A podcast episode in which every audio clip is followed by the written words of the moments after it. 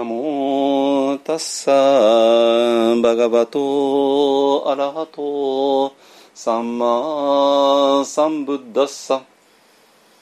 ナモタッサバガバトアラハトサンマサンブッダッサ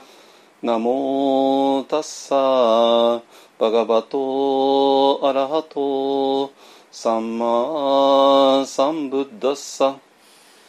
ナモタッサバガバトアラハトサンマサンブッダッサナモタッサバガバトアラハトサンマサンブッダッサナモタッサ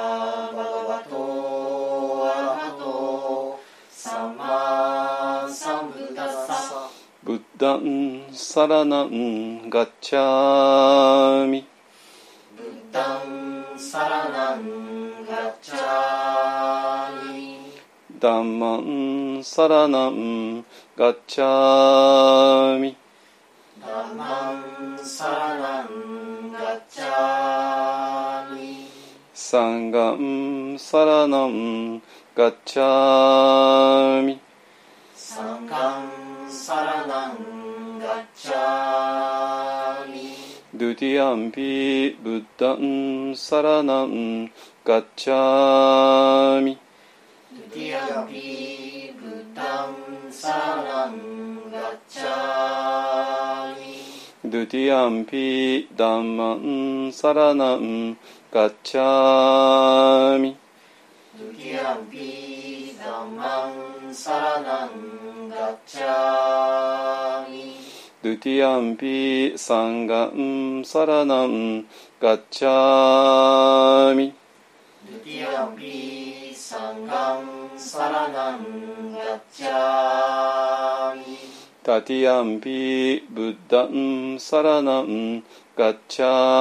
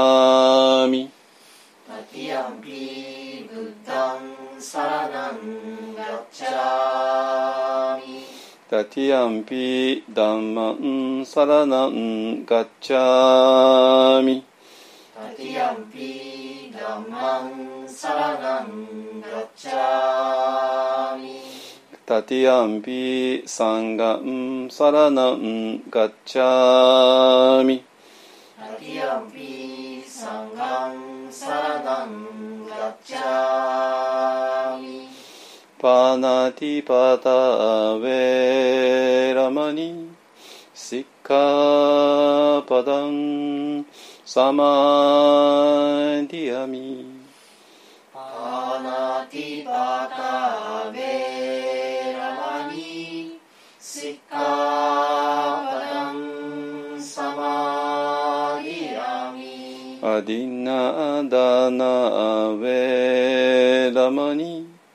シッカパダム。サマディアミ。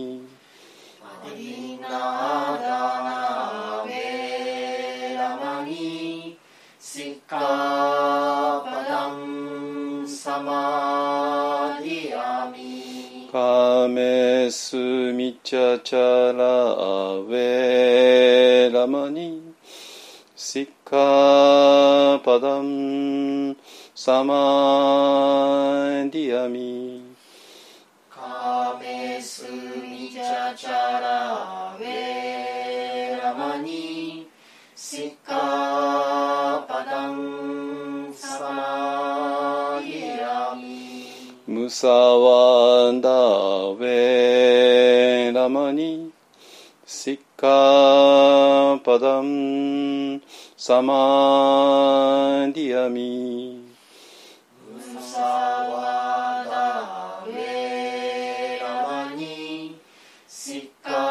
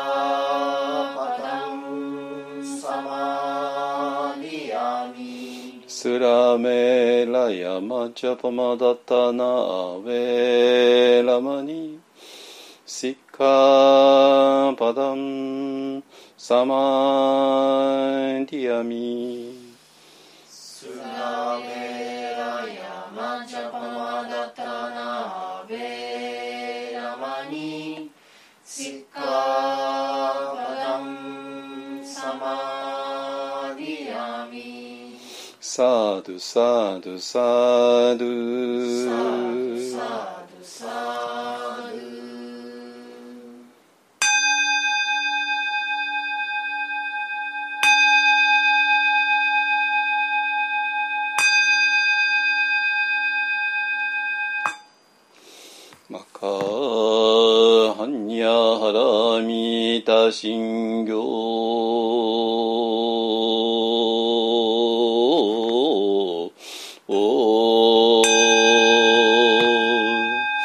肝心財菩薩行人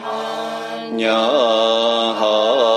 なみたじ。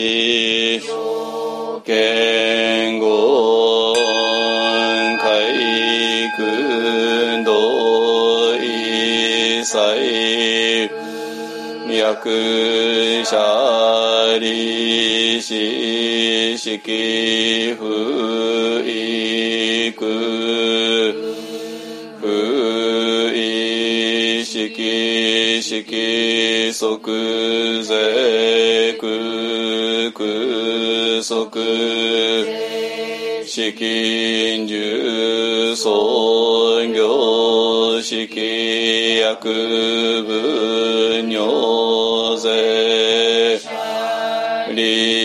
しぜしょうくそふしょうつふ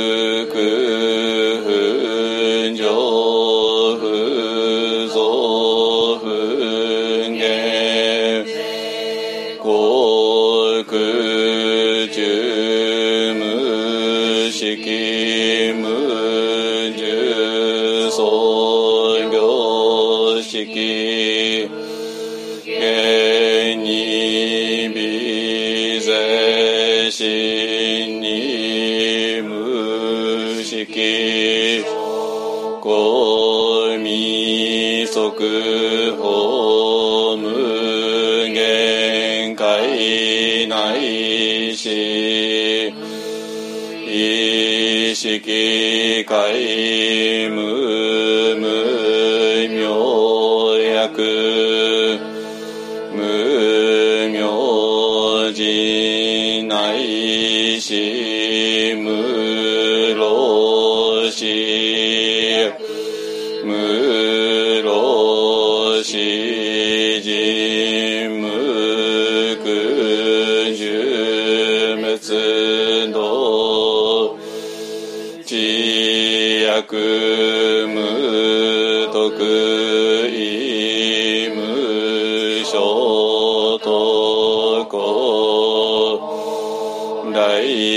Jesus.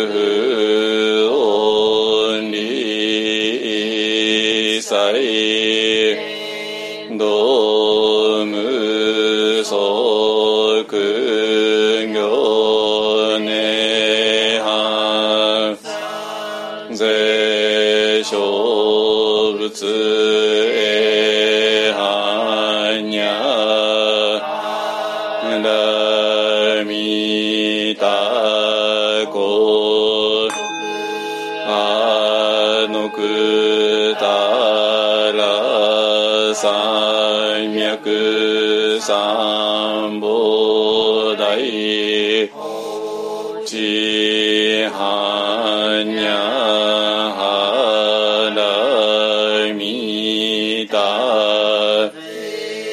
大智。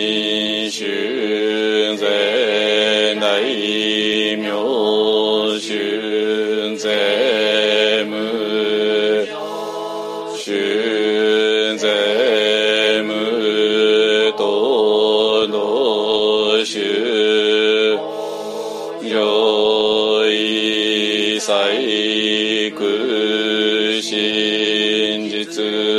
不幸節はにゃはらみた節主はつ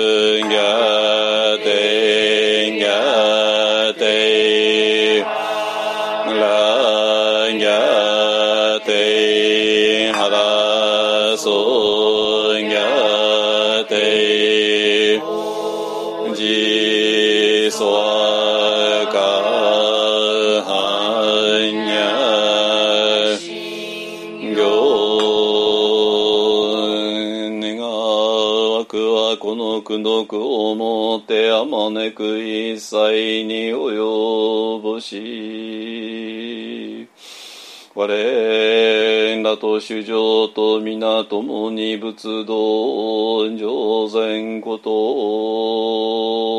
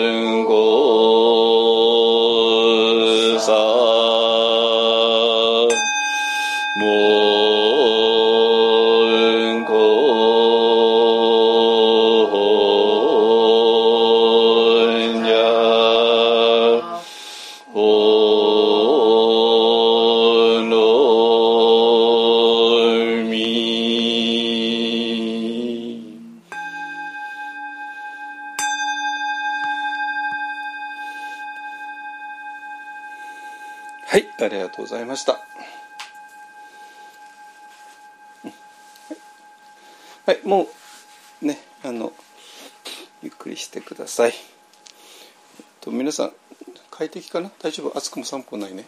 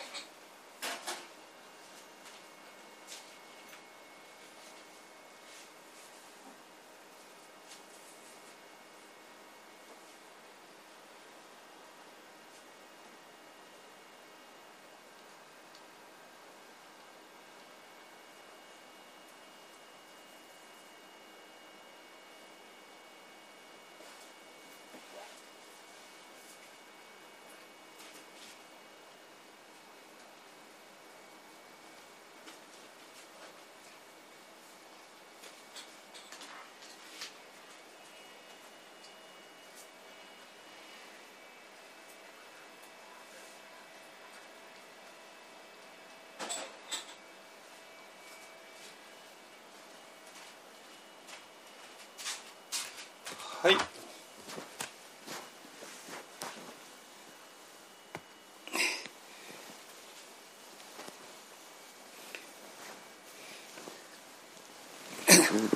はい、えーっとですね、えー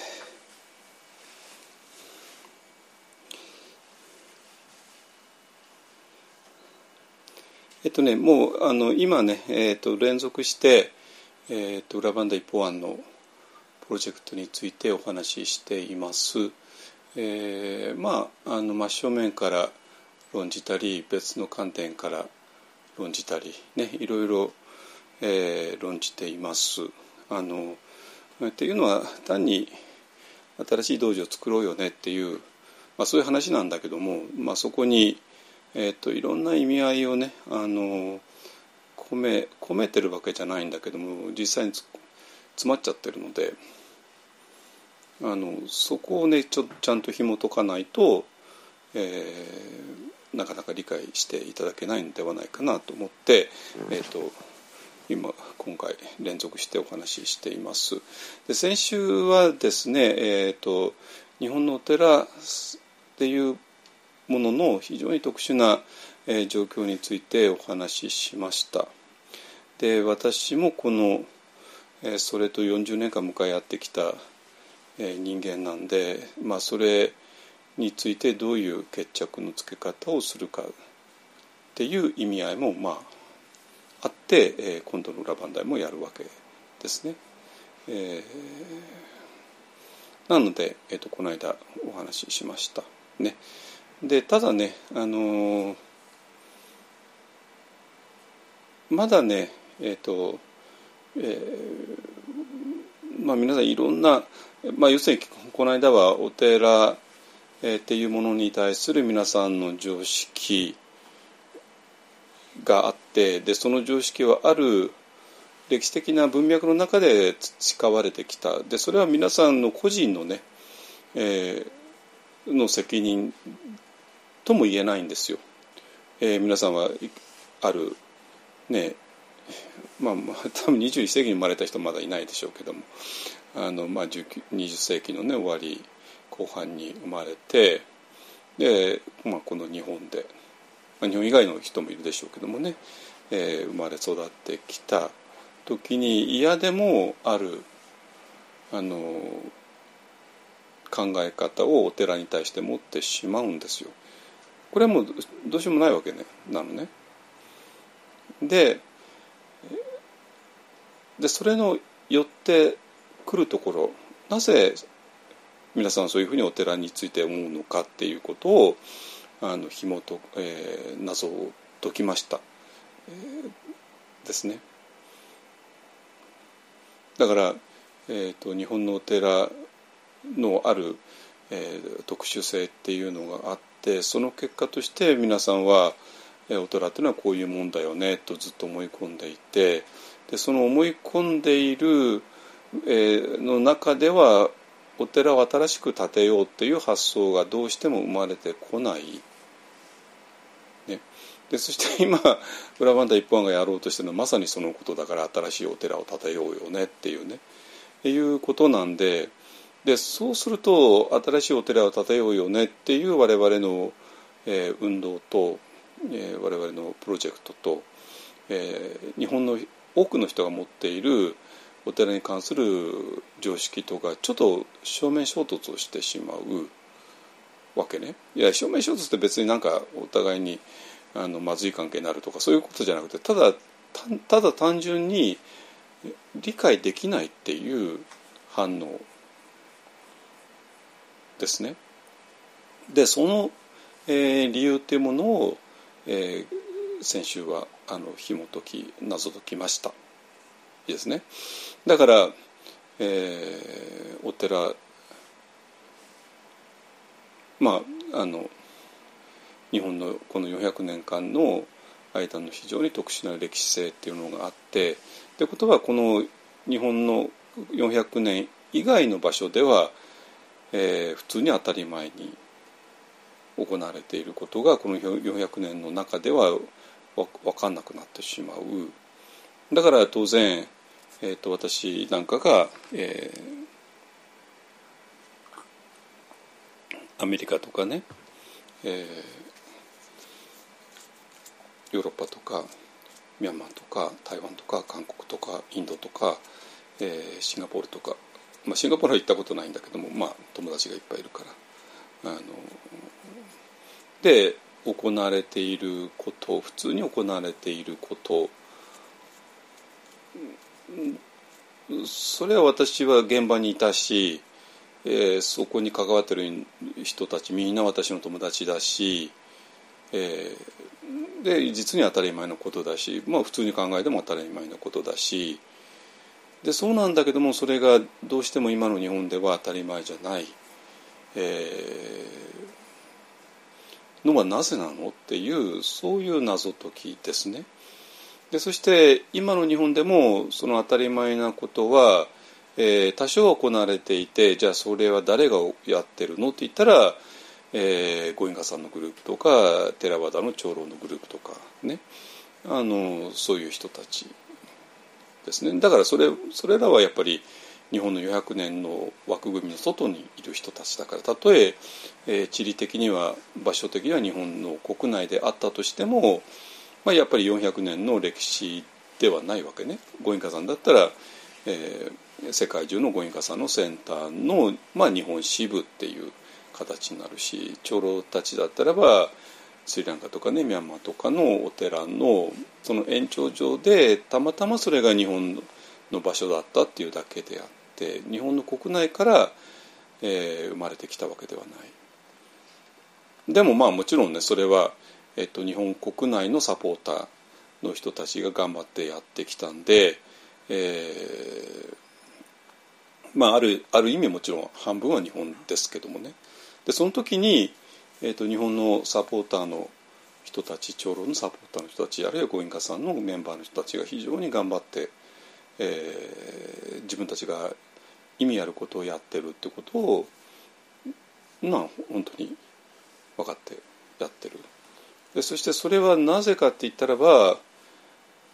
やっぱり日本の国内では、えー、今までだったら考えられなかったことをやろうとしてるからでそれが、えーと、新興共同体によるお寺、えー、場所の創設っていうことになります。ね、だから、えーと、20年前ですよねもう20年前なんですよ。あのね、あのスリランカの長老を中心とした、えーねえー、お寺が、えー、東京の、うん、町の中で作られて、えー、その時非常に盛り上がった。私もまあちょっとその あの近くにいたんでね、えー、よくは知っていますあその盛り上がりっていうのは。でその盛り上がりの本心あの本質っていうのは、えー、多分これはもう画期的なことなんだっていう意識が、えー、その人たちの間にはあってでそれはまあ確かにそうなんですよそういう信仰共同体に基づくお寺を作るっていうね、えー、いうことでそれは本当に画期的でした。ね、で五円傘の2つのセンターも、えー、そういうふうにして作られましたね。えーとまあ、そうなんだけども、ね、それをそれをやったのは、まあ、日本人が中心なんだけどもでもやっぱりあの五円さんっていう国際的な組織の延長でテラワダっていうスリランカやミャンマーやタイを根拠地とする本拠地とする仏教の、まあ、延長っていうことでで必ずしもまあ日本の国内から生まれてたわけじゃないよねっていうところがあったわけなんですよ。でもまあもうほとんど半分ぐらいはねなってますね。でだから、えっと、そういう日本の国内のごインカさんのセンターやテレバタのセンターとそれと今度は逆に日本の禅宗の日本の禅宗が実はアメリカとかヨーロッパでそういう信仰共同体のお寺を作ってるんですよ。これ分かりますかね？ねだから、えー、そのそのなんていうかな画期的な、まあ、要するに私が外地にいた時にえーと、アメリカの全セーターっていうのは輝いて見えたのね。なんでかなって分か分かんなかったんですよ理由が。で私も実際に行ったし。で非常にシンプルなんですよ。アメリカの全センターって。当たり前じゃないですかね。あの座禅っていうものがあって、ね、座禅をしたいっていう人アメリカ人たちがいて。で彼らがそういう場所を作りたいと思ってアメリカのそれぞれの場所で作ったっていうね非常にシンプル極まり極まりないストーリーですよね。だけど私はものすごく魅力的に見えた。なぜ？このシンプルさが日本にはないからなんですよ。日本このシンプルがないから。ただ座禅をしたい人間が集まって場所を作るってこんな当たり前のことないじゃないですか。こんな当たり前のことないじゃないですか。だけど日本ないんですよ。ないのよ。本当にだからあのなんていうかなまあそのね例外的なお寺が安泰寺というお寺で、えーと、安泰寺をもうちょっと説明すると、えーと、すみません今日はねこれこれがちょっと話題あのあの主題ではないんでもうちょっとあのちょっと早めにやりますね。あの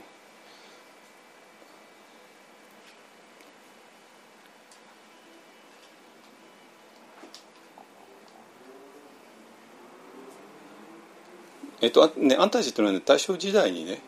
あの、えー、小現像のね、えー、を研究する場所として作られてであの非常に有名な現像家の人たちですねあのが、住職されて、まあ、学林として機能していたんだけども、まあ、戦争になっちゃって。で戦争によって、えーと、財産を失ってで財産を失った時に、え、もう誰もそこに住む人がいなくてでもう荒れ果てた時に、えー、佐伯小郎氏という人が、まあ、任されてで佐伯郎氏はもちろん忙しい人だから駒沢の教師とかにしているからで、まあ、実際はあのお弟子の内間古生という方が住職代理ですね。住職じゃないですね、えー、をやってで佐々木氏が亡くなってた後に内間氏があの受職された。っていうようなバックグラウンドなんですよ。ということは、えーと、先週から話している、まあ、寺受制度の外に外でできたお寺なのね。だから檀家っていうのも別にいなくて。でその檀家さんのために、えー、先祖供養するってこともなくて。だって檀家さんがいないんだから。ね。でだけどもそれを支えるだけの、えーと、財産があったんですよ。あの満州鉄道のなんか株とかなんかがあってね。あのだけどまあそういうの全部崩壊してした時にただ土地とお寺の建物だけがあるっていうね状況になってででもまああらゆるある意味でなんかあらゆるなんていうかなあの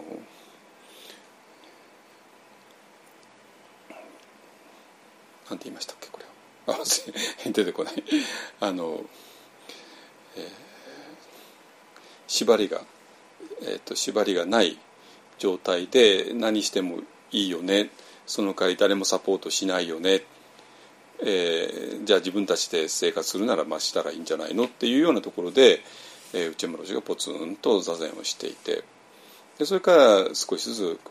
えー、加わってきて。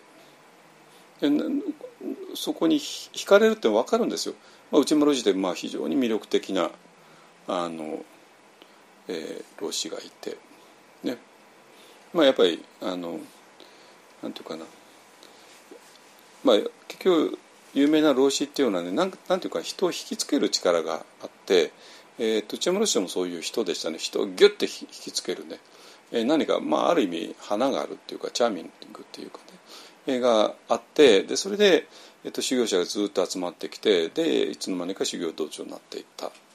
ね、あの別にあの曹洞宗の場合はえー、正式にお坊さんになる住職資格を取れるような、ね、道場ってあるんだけどもそういうのと全く違う、えーと、純粋に座禅だけをする場所っていうねいうところですね。だからまあ本当に、えー、純粋に座禅をできる場所として非常にあの盛り上がった。でそれ誰支えてるの？って言ったらまあ何人かのまあパトロンがいたわけなんですよ実を言うとね。えー、まあそれであと托発なんかして、えー、と全部あのうまくなんとか回っていたっていうところですね。でそういうところだと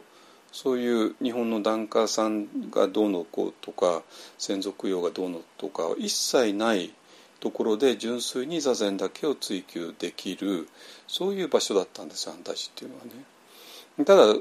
やっぱりどうしてもあの京都の町の中で北区北区の玄沢っていうところですね、えー、と今だと健康庵というそこはまあ非常に有名なお寺なんですけども、まあ、でそれこそ観光寺院なのかなそこは拝観料を取るのかな、まあ、とにかく有名なお寺があって、まあ、その近くです。今はもうあのその境内は、えー、ともう住宅地になっちゃって、えー、と一つね佐々木老師の佐々木老師がそこで亡くなられたので佐々木老師の千家の地っていうねあの亡くなられた場所ですよっていう、えー、石碑は立っています。だから昔の安大寺の場所を知りたい人はその石碑を目標にすれば見つかるかと思います。まあただ面影は一切ないですね。普通の住宅街ですからね。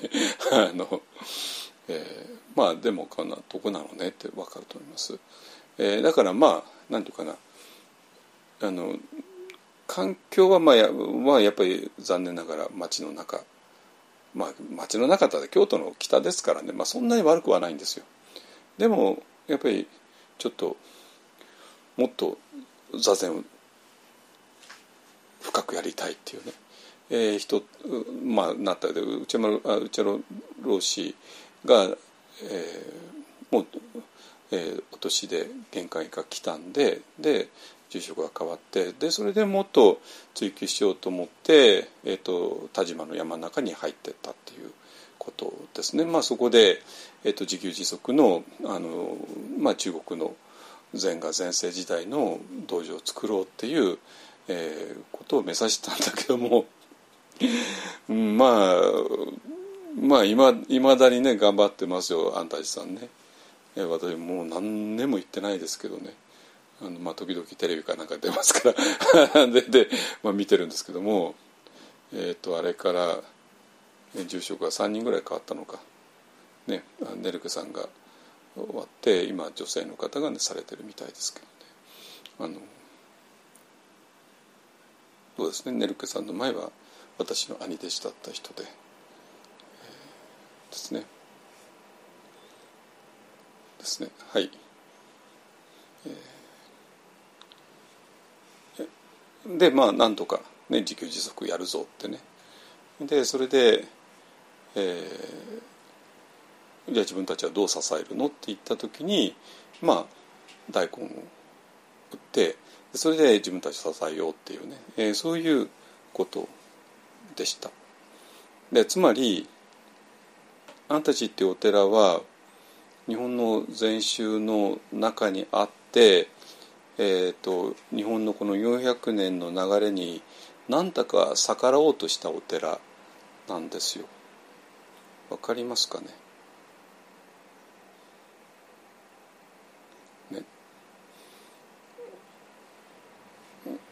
でなんだけどもだから安泰寺にいる限りはねまあ大丈夫なわけね。純粋にもう座禅だけをしてればいい。ね、してみんなもう座禅をするためだけに集まっているわけ日本人もそして外国のねその子イタリア人が3人ぐらいいたんだけどもだから他の理由でいるわけじゃないんですよ。まあ、他のね道場だとちょっと住職資格を取るためにとかね。のでいる人たちとかいてなんか別の理由でいる人たちがいるんだけどもあんたたちはいくら言ったって住職資格が取れないからあのそういう人まず絶対来ないし。ただ純純粋に座禅をしたいっていうねいう人が集まったの。1980年代ですね。だからまあ1980年代に、えーと、本本気で座禅をしようと思ったらまあまあほぼ安泰寺に来る流れてくるのが普通だったんじゃないかなと思います。でやっぱりやっぱりまあ本当にそれなりの人が来ましたからで今あの禅宗で名前出して活躍しているのみんな大体安泰寺の人ですね。あの一緒 まあ、一緒さん 我が我が兄弟の一緒さんもそうだし、まあ、ネルケさんもねあれだし、ね、アメリカでは奥馬さんとかやってるし、ね、あのそうそうなるんですよ当然。あの本気でやった人は安泰寺来て。でそれでそのまま30年40年生き生き残った人は当然座禅とかそういうダルマの追求を30年40年やってきているからそれは当然もうそれなりの人にな当然なってるわけね。あのなんか道場を持っていたり教えていたりとかね、えー、ですね。えっ、ー、とまあそうなんだけどもえーと、じゃあ安泰寺にずっといれば良さそうなもんなんだけどもそれも無理で、えー、やっぱり10年ぐらい、えー、そこにいるとやっぱ出ていかなきゃいけなくなって出ていくと、まあ、要するに出ていく先がないっていうねいう大問題があったんですよ。ですね。で私とか一緒さんはもうアメリカへ行ったからですね。ででなぜね日本の禅宗にとってアメリカとかヨーロッパっていうのが非常に魅力的だったのか。ね多分ちょっと皆さん分かんないかと思います。だってアメリカもヨーロッパも仏教国じゃないし仏教の伝統もないし言葉もなかなか伝わらないしね大変なわけですよ。で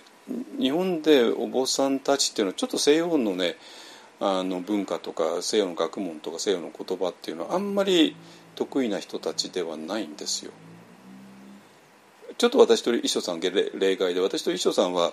大学で西洋の学問してるのであの言葉ももちろん話せるし西洋ののなんて文化っていうかそれを学問的に理解もしてるので私は全然問題ないわけですよ。私らがアメリカ行ってアメリカの大学の先生たちとも普通のディスカッションできるわけね。もうバックグラウンドをシェアしてるから。だけど普通に日本のお坊さんになった人たちにはそれ無理なんですよ。そういう勉強してないから。ね。あのそれにもかかわらずアメリカとかヨーロッパに行ったのはなぜかって言ったらもう非常に単純な理由で信仰共同体のためなんですよ。つまり座禅っていうものを大事だよね。でその座禅っていうものをするための場所を作ろうよね。そうしてできた場所においては座禅っていうのは一番大事なものじゃないですか。わかりますかね？山さん何が当たり前のこと言ってるんですかって多分みんな思うわけ。座禅座禅大事でしょ？座禅したい人が集まって場所を作ってなんとか禅センターという場所が作って。そこで座禅が一番大事なもんそんなそんな当たり前でしょってね。いやそれ当たり前なんですよ。当たり前なの。当たり前なの。だけどこの当たり前なのがごめんなさい。日本では非常に当たり前じゃないんですよ。ないわけ。でそこで私らはもう嫌ってほど苦しんできたってことなの。本当に。だからなんていうか私らがこ今度今から作る裏バンダ一本案っていうのはあのなんか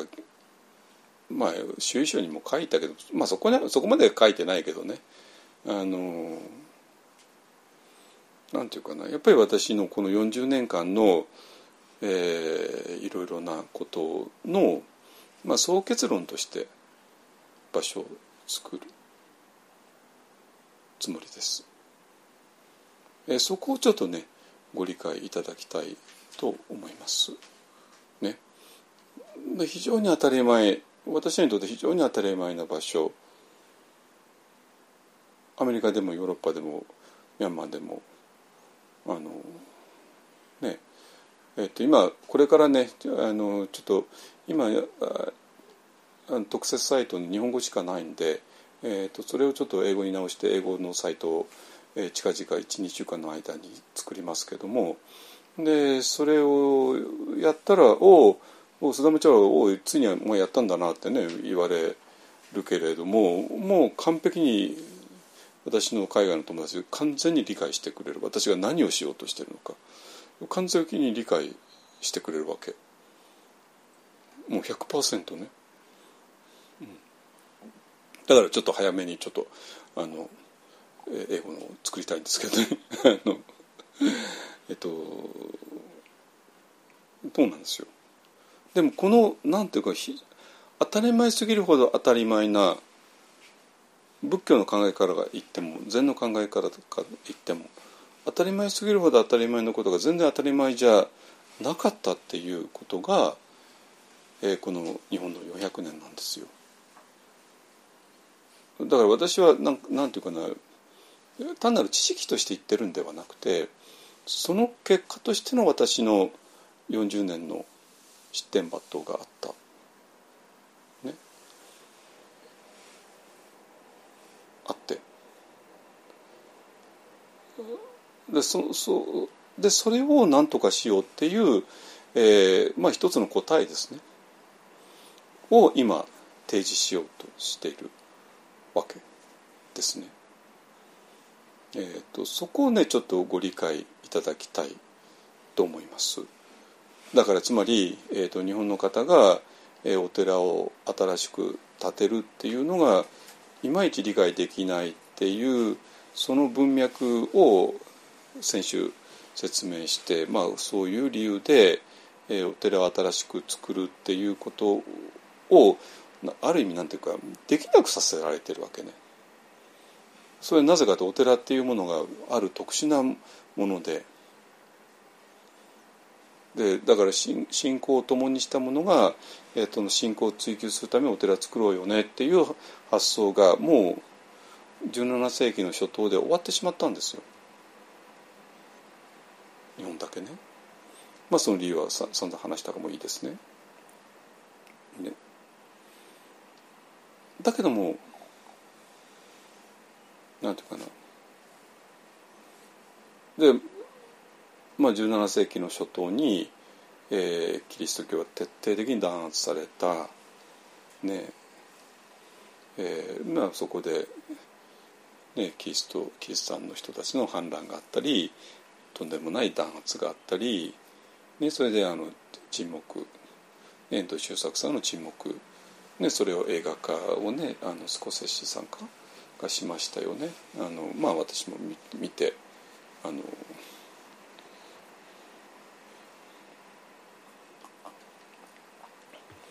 えっ、ー、と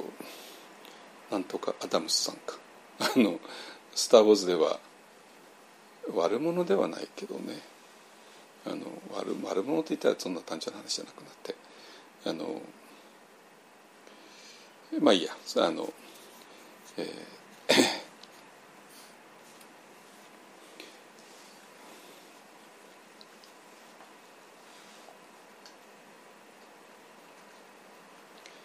あの俳優さんがね、えーと、弾圧されたカトリックの、えー、道のりを演じてましたけどもね、えー、と最後はまあその人も命を落としましたけど。落としたのか？あ落としたですね。その人は落とす落としたですね、えー、一人だけ生き残ってあのなったんですけどね。まあでまあそういうふうに徹底的に弾圧されてでキリスト教もそこで息の根止められてでまあまあもちろん九州の方で隠れキリシタンとしてまあ細々とね、えー、続いた続いてきてで明治になってあのそれがまあ復活したっていうね、えー、いう、えー、ことですね。ではねじゃあキリスト教だけがそこで、えー、弾圧されたのかっていうとどうも私はあんまりそうは思えないんですよ。であのえーと、あの「沈黙」っていう映画の中でね、えー、まあそういうふうにキリスト教が弾圧されてでそれを 仏教のお坊さんたちが何て言うかななんか非常に嫌な目で見るわけですよねバカにしたしたようなね。で本当にねもう仏教のお坊さんとかあ二層さん尼さんが出てくるんだけど本当に悪いけども邪悪なんです 邪悪なわけ邪悪なんですよ。あのうわもうまあ17世紀の、ね、仏教の坊さんたちがああだとと、まあ、あんま思いたくないけれども、まあ、まあ映画の中では少なくともそう描かれていた。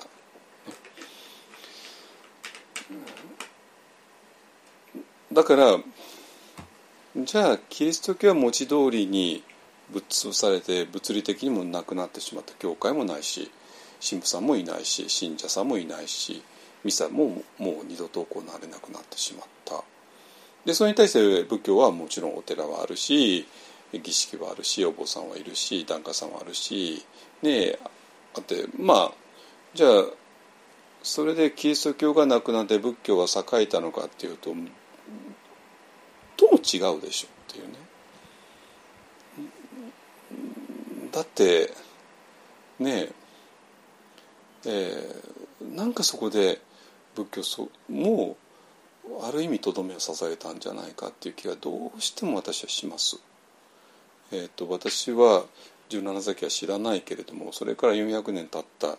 えー、日本仏教の中でもがきもがいてきた人間なんで、えー、まあそこでは本当にそう思います。ね。あのでじゃあじゃあ山下さんは日本仏教をただ否定するんですかっていうね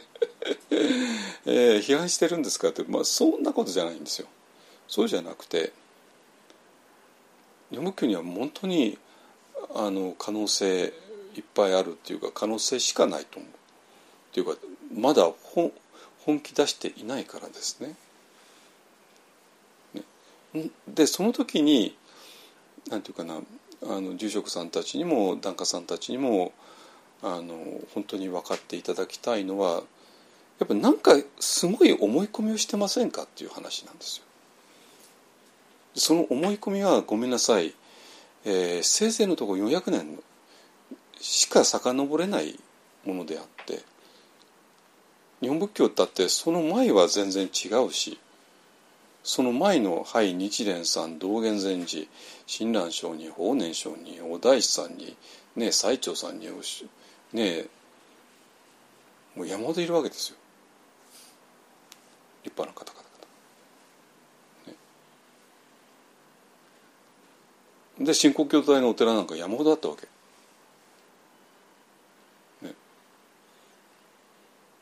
みんなでね波法蓮元教言おうよ法華経の勉強したいよっていうそういう場所もあったしみんなでも念仏したいよっていうそういう場所もあったし、ね、そこでどれほど深い、えー、ところに到達したのか、ね、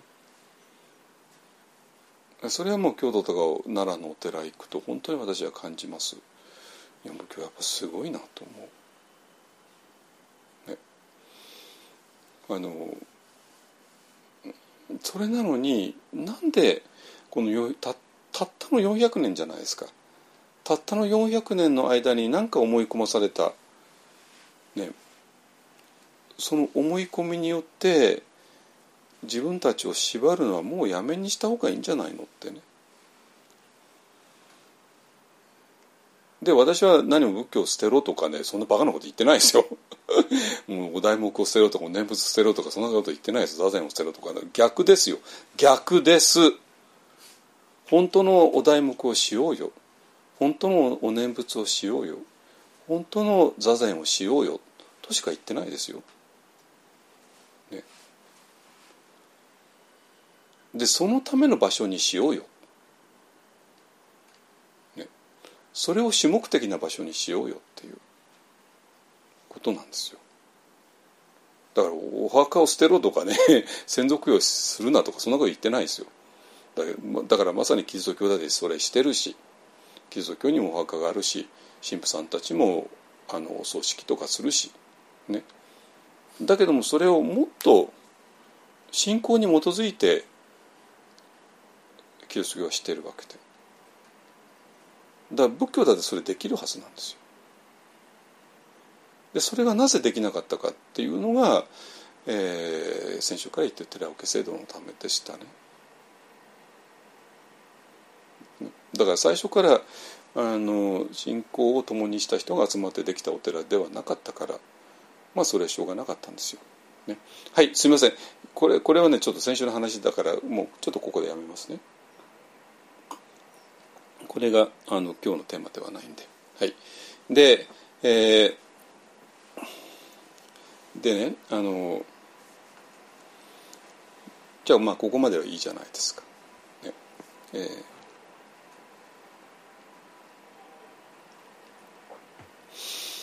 えー、とアンタージの話もしたしなぜ先々端がそれだけ魅力的だったかねえっ、とまあでだから今の私先週から今週にかけて話していることで、えー、と日本仏教の中で、えー、散々苦しんできた人たちが、えー、と自分たちが一体どこで苦しんできたかの謎が全部解けてるはずですよ。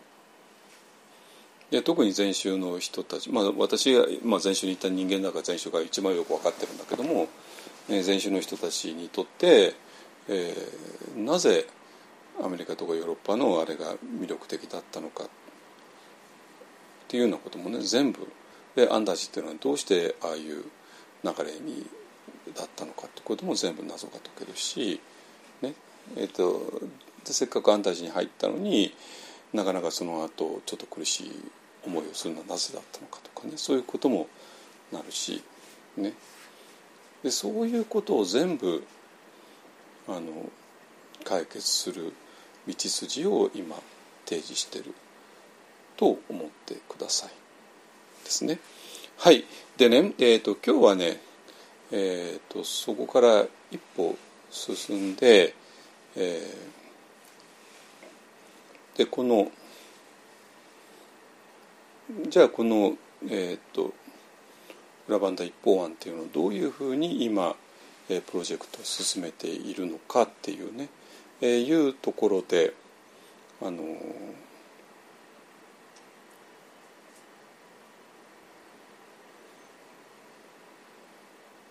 ねえー、そこでねえっ、ー、と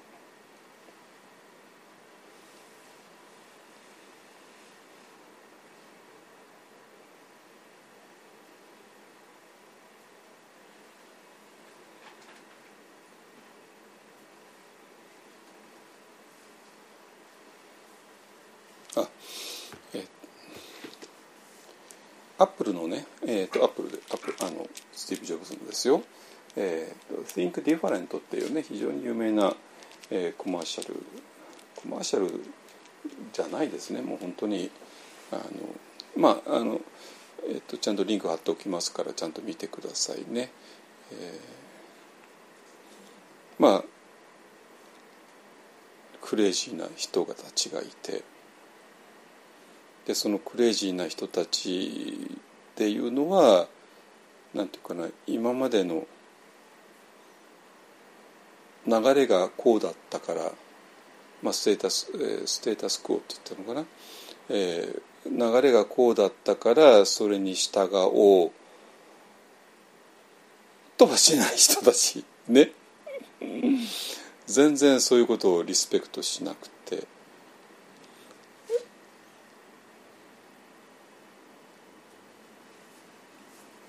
でわざわざなんかトラブルメーカーっぽいことねだから大勢がこうやってるからそれと同じことをやるだったらば問題ないんだけども大勢がこうやっていてそれにわざと反乱反抗するんでは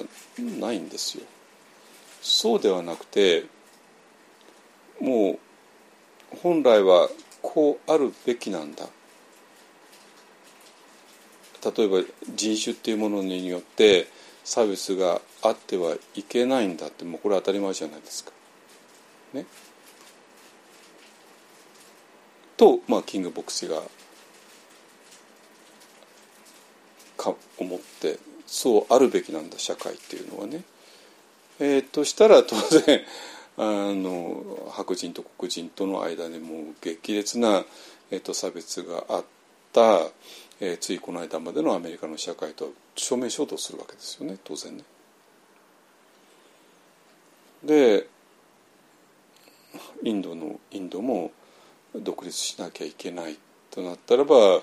えー、とインドをね植民地支配していたイギリスと正面衝突をしてしまうね。あのつまりわざと反逆地になるとかではなくて本来あるべきものをただ追求する。でその時に今までこうだったからまあこのままにしようよねっていういう流れに、えー、そのまま従うではなくて、えー、まあそういう流れがあることは承知の上ででもこうあるべきじゃないのっていうことを言う。言うだけじゃなくても実際に行動し行動する、ね。えー、そういう人たち。そういうまあ世間的に言えばクレイジーな人たちを、えー、スティーブ・ジョブズさんは、えー、と何人か、えー、立ち、えー、とピックアップするわけですね。まあ、あのアインシュタインもそうだし、えーと、キング牧師もそうだしガンジーもそうだし、えー、ボブ・ディランもそうだしね、えーと、それとあとちょっと名前出てこないけどまあまあ、まあ、見れば見てくださいねで最後はピカソピカソだったりとかねあとあのダンスのなんとかさんとかねえっ、ー、とえっ、ー、といろいろいますね。はい。で、えーとまあまあ、その一人の人のことをちょっと今取り上げたいんですけども、えー、で最後にね、えー、あのジョブズは、えーまあ、その人たちは非常に、えー、特徴的なことを主張するので、えー、その人たちと意見が同じ人もいるだろうし全然意見が合わない人もいるだろうしでその人たちをまさに聖人としてね崇めちゃう人もいるだろうしでもいやあいつは悪いやつだってね悪人扱いする人もいるだろうし、ね、だけどもいろいろな評価はああるけれどもたった一つだけできないことは、えー、その人たちをイグノーアすることね無視することねできない。どうしても 賛成するにしろもう憎むにしろやっぱりその人はやっぱり強烈な存在としてある、ね、そういう人ですね。でそしてで、まあ、結論として、えー、まあ世間はそういう人たちの人をクレイジーというけども我々我々っていうのは まあ誰誰かわかんない。スイープ・ジョブズとあとアップルをね作ってる人たちのことをでしょうけどもまあそれは我々はジーニアスだとね天才だと思う。ね、それなぜかって言ったらば、えー、people who are crazy enough to think they can change the world are the ones who do ってね。これなんていうかな。ちょっとななかなか日本語に直らないんだ直せないんだけどもだからクレイジーすぎちゃってそれで我々は世界を変えることができるんだってね。思う。本気で思う。だからこれクレイジーなことなんですよ。ね。だから世間から見たら完全にクレイジーなんだけども。でクレイジーだからこそ世界を変えられるなんて思うわけなんだけども。なんだけどもじゃあ実際に世界を変えてきた人たち。ででヒューマン・レイス・フォワードね。人類っていう種ですね。を、えー、一歩前へ、えー、進ませることができたのは彼らによるんだっていうことですね。このクレイジーな。だからクレイジーっていう言葉の中に、えー、世間のその人たちを見るちょっと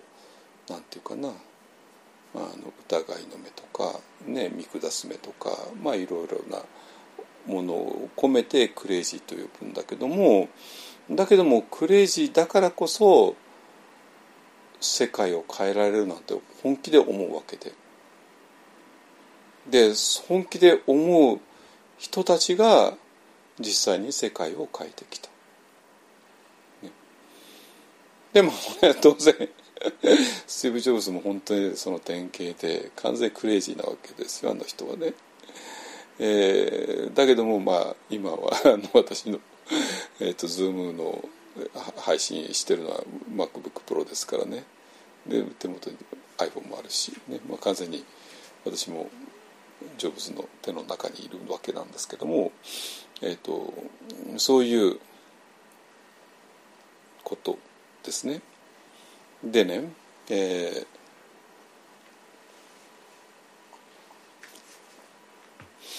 ー、で多分ね、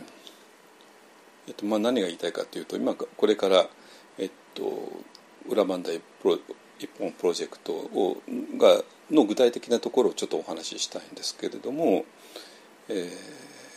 これ完全にクレイジーな計画です。だからなんていうかな多分皆さんはね適当にいろいろ想像してるはずなんですよ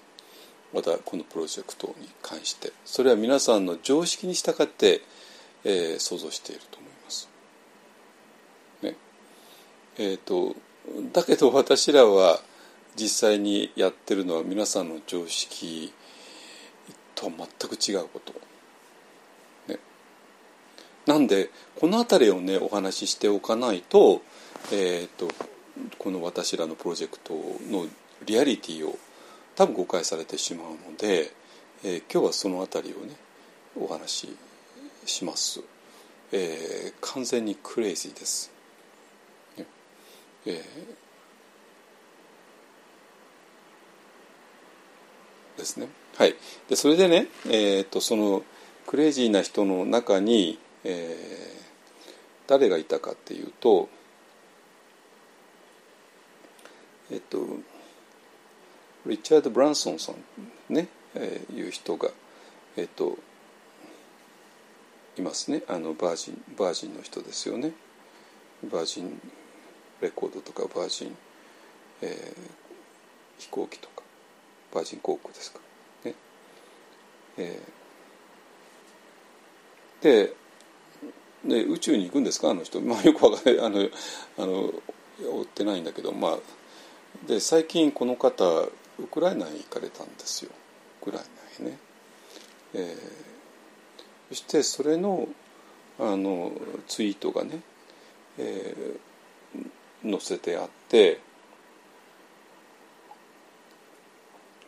えーとまあ、そこに YouTube に上がっている動画とかあるので、えー、とこれもまたあの、後で URL 貼っとくのでちょっと見てください、ね、あのリチャードさんが、えーと、ウクライナへ、えー、実際に寄ってでいろんなあの爆撃された場所とかを見てでウクライナの人と交流してでそして支援物資をね運ぶ。実際に重たい荷物をこの人運んでるんですよ。これ億万長者ですよこの人。通のあんちゃんじゃないんですよ。本当に。一体この人あの、えー、資産がどのくらいか知らないけどもとんでもない資産ですよ。なんだけどその人が本当に支援物資を自分で運んでるんですよ。本当にボランティアみたいな感じでね。ででそれで何て言ってるかっていうと「Are we family or are we just friends?」Once you realize it's your family who is fighting, you realize it's your war, and politics as well as the optics will change. Reflections on my trip to Ukraine, Ukraine ですね。まあ非常にあのストレートですね。まあ要するにウクライナの人 を単なる他人とかあるいはせいぜい友達のに過ぎないんだったらばまあああの人たちかわいそうねって 済むけども家族だと全然話は違うわけですよね。ね。でもしウクライナの人を自分の家族と思うんだったらば自分の家族が今、戦争を戦っている。でももちろん戦っているのは兵隊さんだけじゃないですよね兵隊さんは一番ももちろんバンバン人命を落としてますけども、えー、普通にねキーフに至って普通にどっかのショッピングモールに至って通にどっかのアパートメントに至ってミサイルが飛んできていきなり殺されちゃうわけですね。何の罪もあるわけないじゃないですかそんな人たち。罪があるとしたらウクライナ人であることっていうのが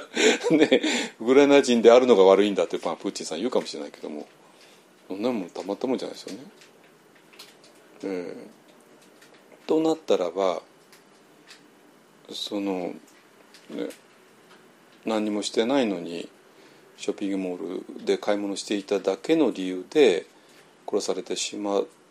たのがあなたの家族だったらばそれはちょっとあなた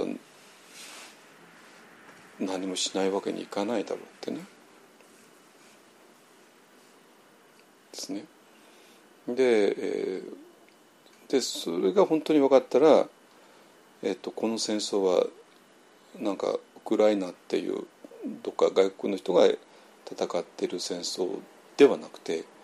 えー、あなた自身の戦争になる。まあ本当まあそうですね。えー、でその時にじゃあどうしたらいいのっていうポリティクスと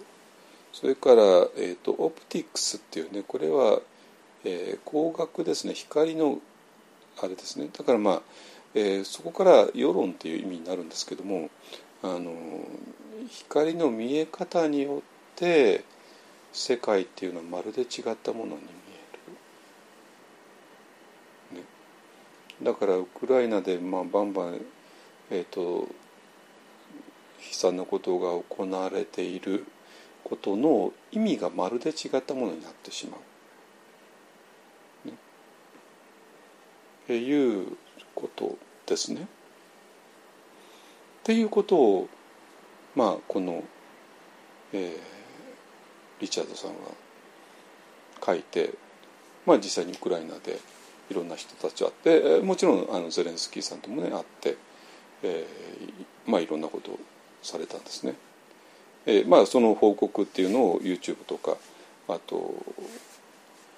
あと記事にも上げてますので、ね、まあ、ちょっと URL 貼っとくからまあ後で読んでみてください。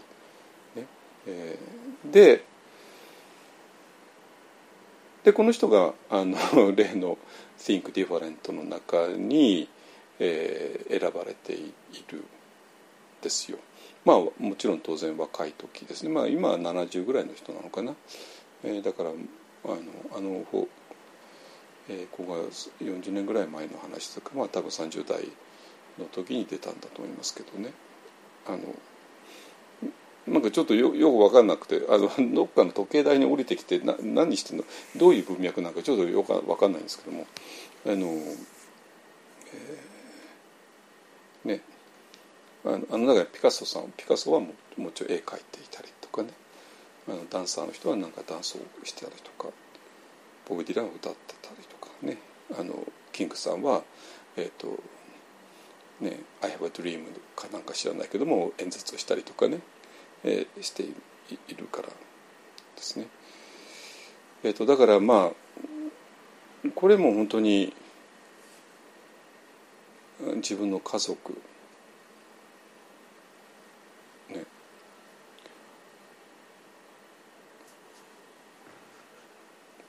もうこ これこれ完全に慈悲の瞑想ですね慈悲の瞑想が慈悲がだんだん強くなってくるにつれて今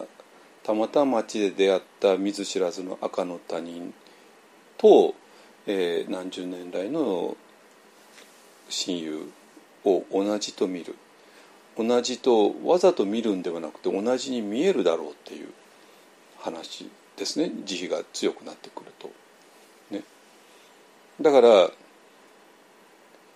えー、このウクライナの人をファミリーとするのか単なるフレンズとか単なるフォリナースとかね、えー、するのかは、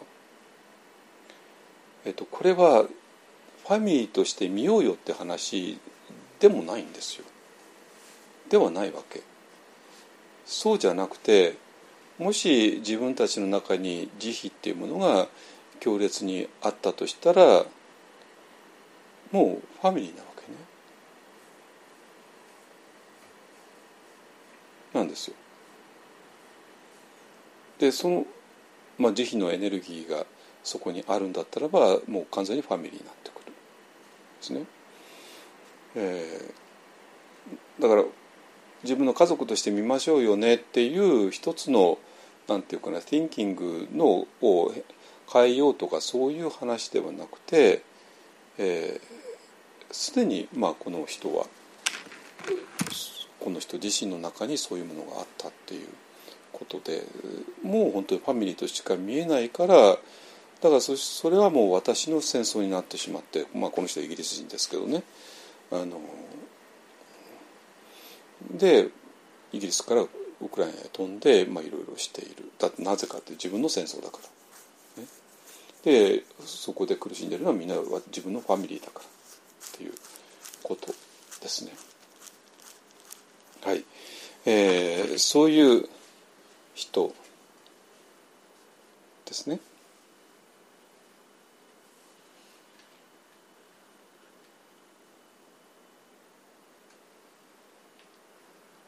はい。えっとそういうねあの、えっとリチャード・ブランソンさんとが言ったウクライナでこういうことしてますよね。でリチャードさんという人は「Think Different の」えっと広告の中に何かの中の一人として選ばれた人だよねそしてその広告の「えー、Crazy Enough to think we can change the world」の人と思える人たちが本当世界を変えてきたんだよねっていう、えー、ジョブズさんのね話とこれ全部つながってくるわけ。ね、でそれででまさにステータスクオですね。あのもうこういう状態で、えー、ずっと来たからじゃあこういう状態でこのまま行こうよね。っていう、えー、その典型が実は日本のお寺じゃないの。え山下さんなんでそんな日本のお寺にこだわるんですか？っていうまあ多分皆さん思うかもしれないけどもだってお寺っていうのは仏教の中心にあるんだから場所にあるんだから。だからお寺が変わったら日本の中における仏教が変わるんですよ。日本の宗教が変わるんですよ。ね？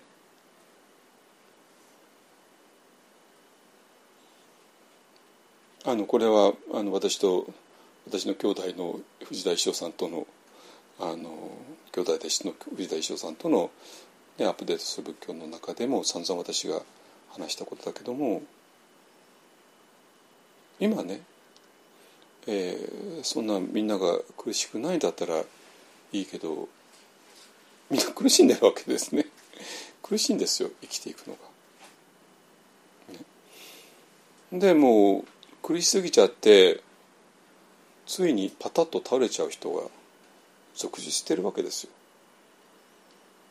でまあ特にこの2年間ねあの我慢して我慢して我慢してねなんとかやったけどももうもう限界っていう人。ね、これがまあ経済的に限界っていうのもあるだろうし、ね、2年間はあの例の、えーね、休業したら、えっと、保証するよっていうのがねあってそれでまあなんとか言ったけどもそれがなくなっちゃったから、えー、パタッとね倒産しちゃう、ね、もう多いですよね。とかあるいはまあ本当有名な芸能人の、ね、人たちがまあ私と同世代の人たちがもうぽね潰れてしまった。で潰れないまでもなんかえー、ドラッグに手を出してしまった、でアルコールをやりすぎてしまったなんかわけのわかんない、えー、ものにはまってしまったってもう山ほどあるわけだから今みんなが幸せで、えー、暮らしてるんだったらいいんだけど全然違うじゃないですか現状は。つまりこれほど病人がいるからこそ病院は機能しなきゃダメなんですよ。ね、でそしてその病院と呼ばれている場所が病院としての機能していないっていうのはこれちょっと非常にまずいわけね。ねででなぜ病院として機能しなかったかっていう理由ももうはっきりしてるわけ。はっきりしてるわけ。もう全部歴史的な事実とかその流れとか。でその末裔である日本のお坊さんが、えーまあ、特に本気で座禅をしようとしていた安泰寺の人間がどういうふうに苦しんだかっていうもう全部見えるわけ。全部あるんですよ。ね、でそれを根本的に変えなきゃいけない。変えた時に、えー、この病院が病院としてもう一回生き返る。生き返った時に、えー、それを一番喜ぶ。あるいは一番、えー、の利益を被るのはもちろん病人の人たちですね。病気で苦しんでる人たちですね。で病気で苦しんでる人たちっていないのか？いますよ。ほとんどそうですよ本当に。ねえ今の日本の人たち。ねえ。あのまあ私もよく言うけども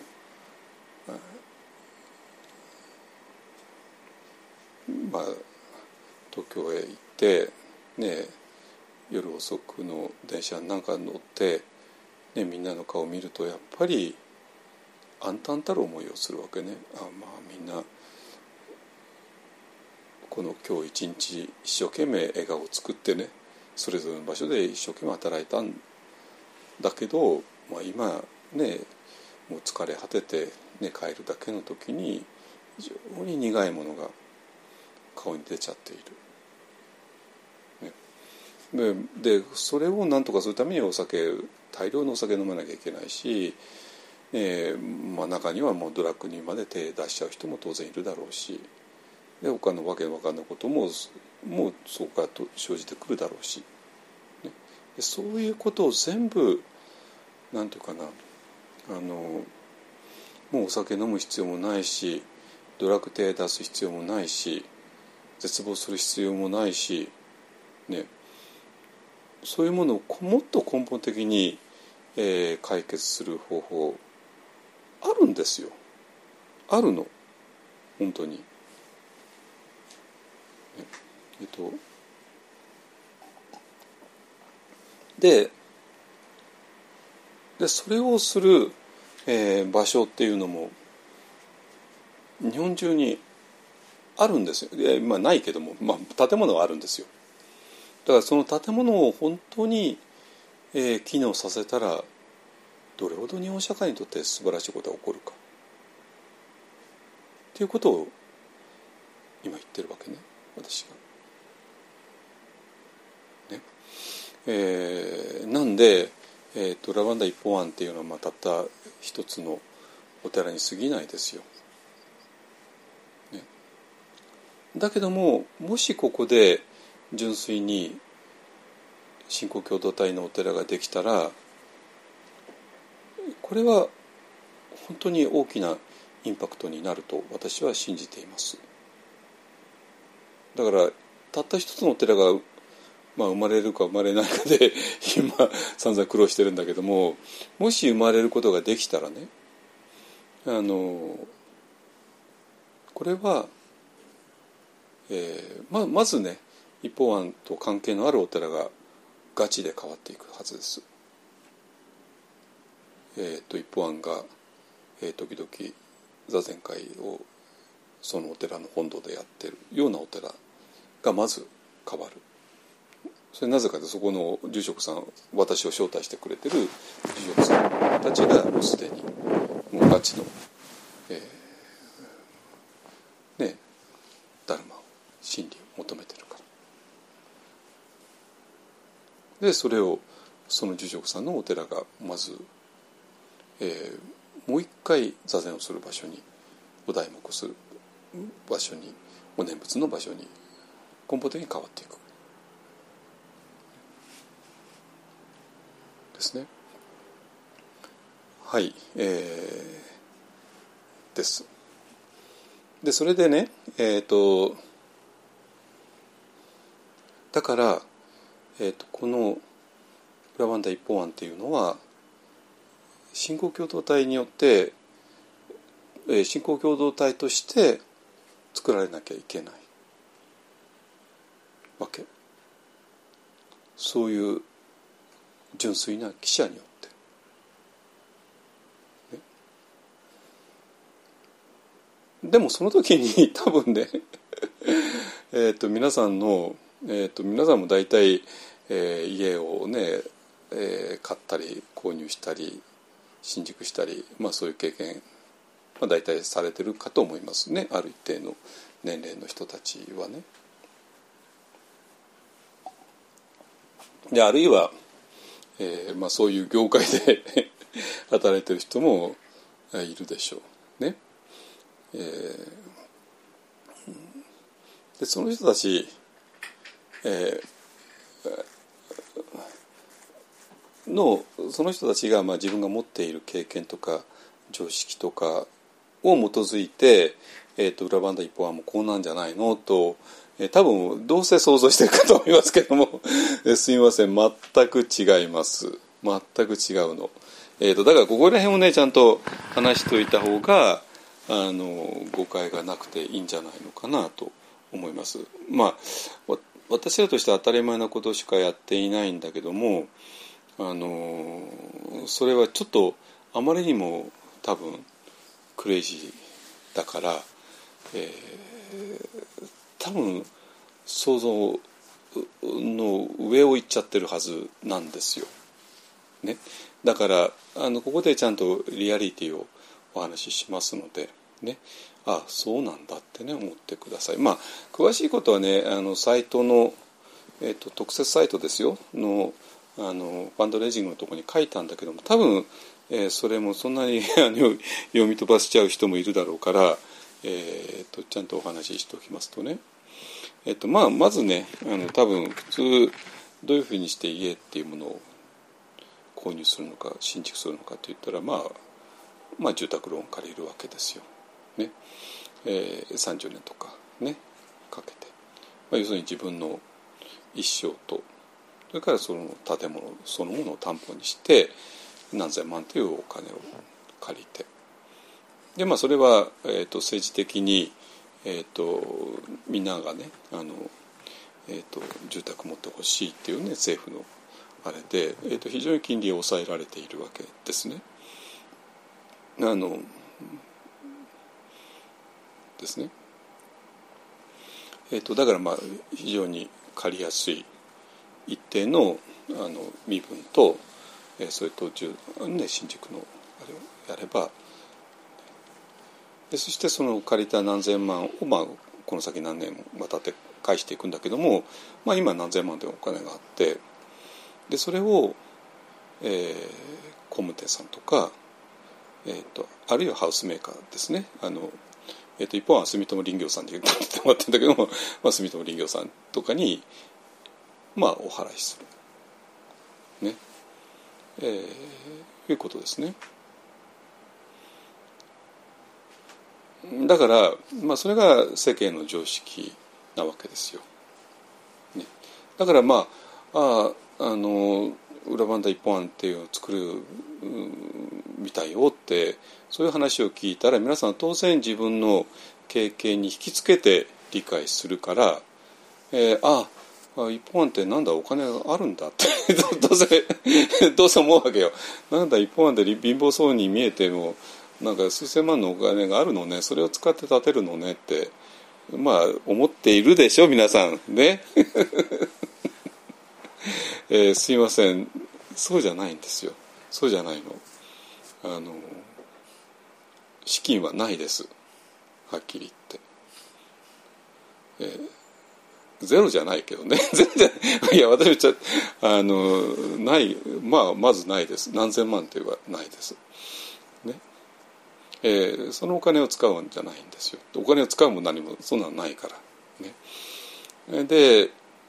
じゃなかったらじゃあ銀行から借りるのってね。どんどん私はこの年で今更借りられるわけないじゃないですか。ね。あの私が30年経っても90 いくつですよね そんなの借り貸してくれるわけないし借りるつもりもないんですよ。ね、ああじゃあね鎌倉の一本っていいああれいいとこに立ってるし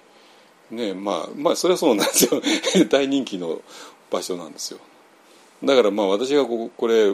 あのどっかの不動産会社にねあのじゃあここ売りたいんですけどもって言ったらまあ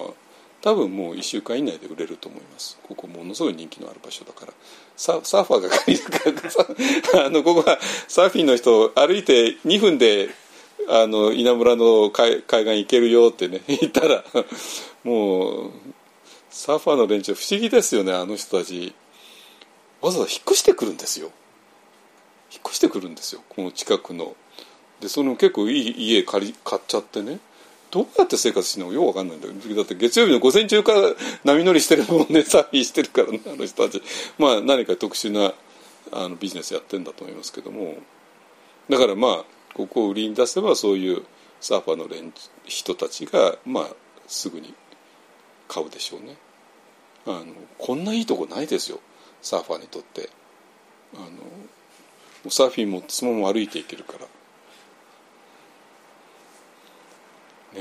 で帰ってきてここですぐシャワー浴びればねサーファーにとっても理想の家だと思いますね。あのでそのつもりもないんですよ。あえっていうのは、えーと、裏磐梯と鎌倉と2箇所がどうしても必要なんであらゆる意味でね、えっと、海と山とかじゃなくて、えっと、ここで、えー、ここはまあ鎌倉は鎌倉だけどもやっぱり、ままあ、の首都圏と近いですからね、えー、首都圏の人たちとつながる世界とつながるにはここに場所がなきゃ困るないと困る。ねえーと、なんで、えーまあ、要するにここを売る売ってで資金を作るっていうこともないです。えそしたら「えええっ?」て要するに多分皆さんが、えーと、ラバンダ一本案をを作るって言った時に、えー、想像するようなことは一切ないんですよ。えーと、一本案が資金を持ってるわけでもないしお金を銀行ローン借り住宅ローン借りるわけでもないし、えー、一本案を売り飛ばすわけでもないし、ね、ゼロです。えじゃあゼロでだって裏バンダ一本案で完成予想図見たけども結構でかいしこれお金かかるしこれどうするつもりなのってね。いう話ですね。じゃあもうとっくにそんなの、えー、もう最初になんていうかな。そんな夢見たけどもあできませんでした。で終わって。えー、終わる話に聞こえるかもしれないけども、えー、すいません。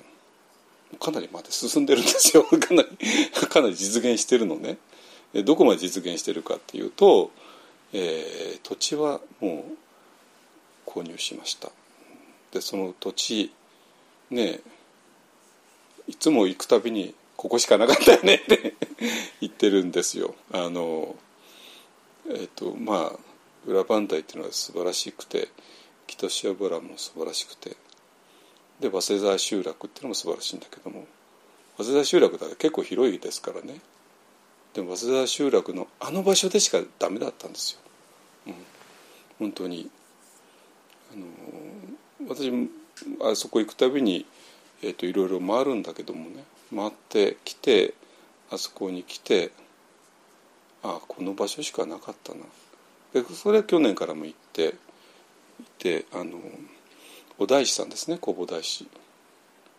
がぐるぐる全国を回ってそれで、えー、ある地形のじゃあここにお寺を建てなさいってねいう指し示すわけですよ。だからお大師さんが見たら総合的に判断して山とか川とか水とかいろいろとね地形とかでここが一番お寺を建てるふさわしい場所なんだっていうね、えー、まあそんなお大師さんが全国回ったわけじゃないんだけど、まあ、お大師さんがあの作ったってお寺やたらにいっぱいあるんだけどもまあそれは分かるんですよ。お大師さん的な目で見たらやっぱここしかないだろうっていうね。そのそれぞれの部落の、えー、その村の地形から見たらここしかないだろうっていう、えー、ところにやっぱりお寺っていうのは立ってるんですお寺も神社もね大体ね。あの私らが毎年今行ってないんだけども奥多摩の御嶽神社っていうのがあってまあとんでもない山あの階段登っていかなきゃいけないところなんだけどまあでもここしか神社建てる場所なかったんだというところに立っていますね。あのでここに神社を建てるしかなかった。建てる必然性があったんだろうなって、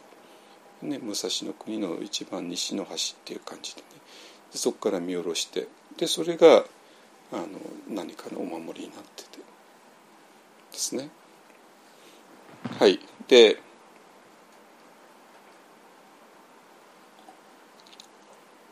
で私らの場所も、えー、そういう場所でそこに、えー、もう700坪の土地はもうすでに購入してあります。で、えー、いろんな登記とか終わってるし完璧にね。で隣の家との、えー、境目をきちんと確認してあるしどこにも将来トラブル起こり起こり起こりそうなのは全部潰してありますから、ね、でそして、えー、東電力さんに頼んで電線を4本立ててそこに電気あって今はあの仮の支柱をポールを立ててそこにあの電気のあの電力系とあとブレーカーっていうのは分電盤みたいなのをやってね。来てます。ね、でそれが電気でで井戸が、えー、この間掘るのに成功して今は地下30メートルのところはものすごい水量の素晴らしい水が溢れています。ね、まあ今ただバブルバババルブでひねるとわーって出ちゃうので、えー、とちょっと使いにくいんであのもう近いうちに流しと、えー、蛇口と水栓ねあのやってで流しは、えー、道路の側溝にね流れていくように、使いやすい形にしますけれども、まあ、とにかくもう水は来ていてでその水が、えー、この間持って帰ってきて、え、お茶にしてもコーヒーにしても、まあ、とんでもなかった。つまり我々はコーヒーでどのコーヒー豆がいいよねとかねあの 焙煎の仕方がこうとか豆をひくのはこうとかでお茶コーヒーの入れ方はこうとか、まあ、散々やるしそれはまあ大事なことだし、ね、お茶お茶だったらねどこの、えー、宇治のお茶がいいのか、ね、鹿児島がいいのか私最近鹿児島のお茶ばっかり飲んでるんですけどね あのいいですよ。あのえー、とかね、まあ、台湾のウーロン茶がいいのかねアリサン茶がいいのか、まあ、それで散々やるわけですよ。だけども決め手はやっぱお茶水なんですよね。まあ、水って言ったらもう身も蓋もないかもしれないけどもで、まあ、この間持って帰った水ででいつものコーヒー豆いつものお茶っ葉をで飲んだらもう全く違うものになってびっくり仰天してここまで違うかってねなりました。ね、だからまあそういうまあそれは当たり前で私はの隣がもう水源の森なんですよ。えーと、ここから先は水源の森だから勝手にあの枝とか取っちゃいけないよっていうねあのなんとか省が、えー、国有林になっていてもう一切人工的なことは何もできない、えー、場所ですね。でまあ水源を確保のために、えっと、だからでその隣だから まあえーとまあ、多分日本で一番おいしい水の一つだと思います。ね、えー、そういう水もあると。ですでにあの設計図も、えー、大阪出身の一級建築士の人ともう散々やり合ってやり合ってて あの話し合って、えー、完璧な図面できています。でその方が建築許可も取っていただいたんで建築許可も完璧に下りています。ね、あのそこは国立公園なんでいろいろ規則厳しいんですけどもそれも全部、まああのえー、乗り越えて、ね、そしてこの間、えー、つい今週ですね、えー、火水で、えー、解体をしました。ね、この解体業者さんねちょっと業者さん、えー、ちょっと決まらなかったんで私の方でねネットで探して、えー、でその人と何回も電話したりファックスしたりやり取りして、えー、でついにこの間カースイってやってちょっと私がね選んだ、えー、業者さんなんでちょっとどうなのか分かんなかったドキドキしてたんだけどまあまあ素晴らしかったです。本当に大満足であの見積もりもまあ納得いったしとにかく仕事の内容がね一人の親方が重機を操ってで他の4人とか6人とかが一斉にわーって、えーと、不要のものを木材とかコンクリとかをあのトラックに積んだりとかねあの大きな袋に詰めたりとかいろいろしてあっという間に、えー、私は1日半付き合ったんだけどもきれいになくなって。あのちょっとゴミとかもあったんだけどそれも全部取って切ってもらって本当にきれいなあの空間ができました。えーまあ、完全に平らではないんだけども、まあ、ほぼ平らな、えー、あともうちょっとやればすぐに基礎工事ができるようなねあのとこまで来ました。ねえー、これもここはもう終わっています。ねえ、だから、えー、広い素晴らしい土地があってでそこに今、えー、更地になっている。ゴミ一つも落ちていない、ね、落ちていない。あので前あの 浄化槽とかあったんだけど浄化槽も全部取って配管も取って水道線も、ね、全部取ってね。で電気は、えー、井戸のとこまで来ている、ね、っていうそういう状況ですね。はい、そして、えー、次はもちろん基礎工事ですね基礎工事をやる。ね、でで基礎工事大体いくらなのっていうことも大体、まあ、予想ついてでその予想ついた、えー、資金だったらもう今手元にあるからもう確実にこれできる、ねえーと、と8月9月ぐらいですね。あのだからまあ基礎工事はまだできていないんだけどもまだやってないんだけども、えー、とそれができるっていうのはもう現実的です、えー、資金もあるから。ね、で業者業者もなんか猪苗代で今一番の素晴らしいあのチームワークのねを大工さんが紹介してくれて、ね、ます。ですね。はい。えー、でこれが我々の現在の到達点です。あの基礎はねまだできてないんだけどまああのできるっていうのはもう確実なんで基礎までできたっていうねと言ってもいいと思います。でそれプラス、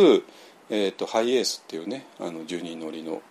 トヨタのね有名な車ありますけどもそれを、えー、それも寄贈を受けて、えー、10人がの乗れてもうちゃんと任意保険も入ってタイヤも入ってね、えー、そういう状態まあ、今度裏バンダ一本案というねロゴを貼るんですけどもね、えー、そういうなってるだからまあ基礎工事があって、えー、と10人乗りのハイエースまであるっていうのが我々の今の状況です。えっ、ー、と資金ゼロだったのになんでこれができるのっていうね。資金ゼロはい。まあそれはもちろんねえー、と全部あの記者をいただいて、えーとまあ、ファンドレイジングをね実際始まったのは 2, 年2週間前ぐらいからですけどもあの6月の半ばからですけども、まあ、その前からねあの、えー、と記者はあの自主的に記者をしてくださった方が何人か数人いたいらしたんででその方、えー、からのねがあってでそれを合計したら我々は基礎工事まではもう実現しました。ね、あのなんですよ。だからこの裏バンダ一本案プロジェクトっていうのは多分世間の常識世間のっていうのは実際に家を建てたり購入したり新築したりした人あるいは不動産業界、えー、建築業界で働いている人たちの常識からすれば完全にクレイジーです。だって資金ゼロでやるって言うんだからね。だから多分皆さん資金はあるんだろうっていう想像で多分思ってたはずです。で今あのこれ嘘ついたってしょうがないからね。ないんですよ。資金はゼロからです。で銀行からも借りません。で一方はもう売りません。だからゼロゼロゼロゼロゼロね。でなんだけど不思議なことに素晴らしい場所に土地があってもう解体終わって基礎工事までできてで10人乗りのハイエースがある。でも全部建築許可から全部降りてるっていうね。そういう状況です。ね、でこれが何なの？やっぱり新興共同体を作りたいっていう思いですね。を本当に理解してくれてる人たちの熱い支援、ね、記者ですね。で私にそんな「お前記者しろよ」ってね「お前寄付しろよな」そんなこと言える一切のあれも権権力も権威も何にもない、ね。えー、私はただこういうのを作りたいんですってね、えー、ものに応じてくださった方が、まあ、これだけ多くいらしてでここまでたどり着きました基礎工事までたどり着きました。ねえー、でこの後なんですけどもこの後ねあのこの後もねこの後ね普通の工務店さんだと「はい残りいくらです」ってねあのなりますけどこれはちょっと無理で、えーと、3段階に分けようかと思いますね。一つはあの建物の箱を作るで次に建物の中身を入れるで最後に浄化層を入れる、ね、そういう順番ですね。だからこれはもう目的ははっきりしててちょっとその3つの段階のあの、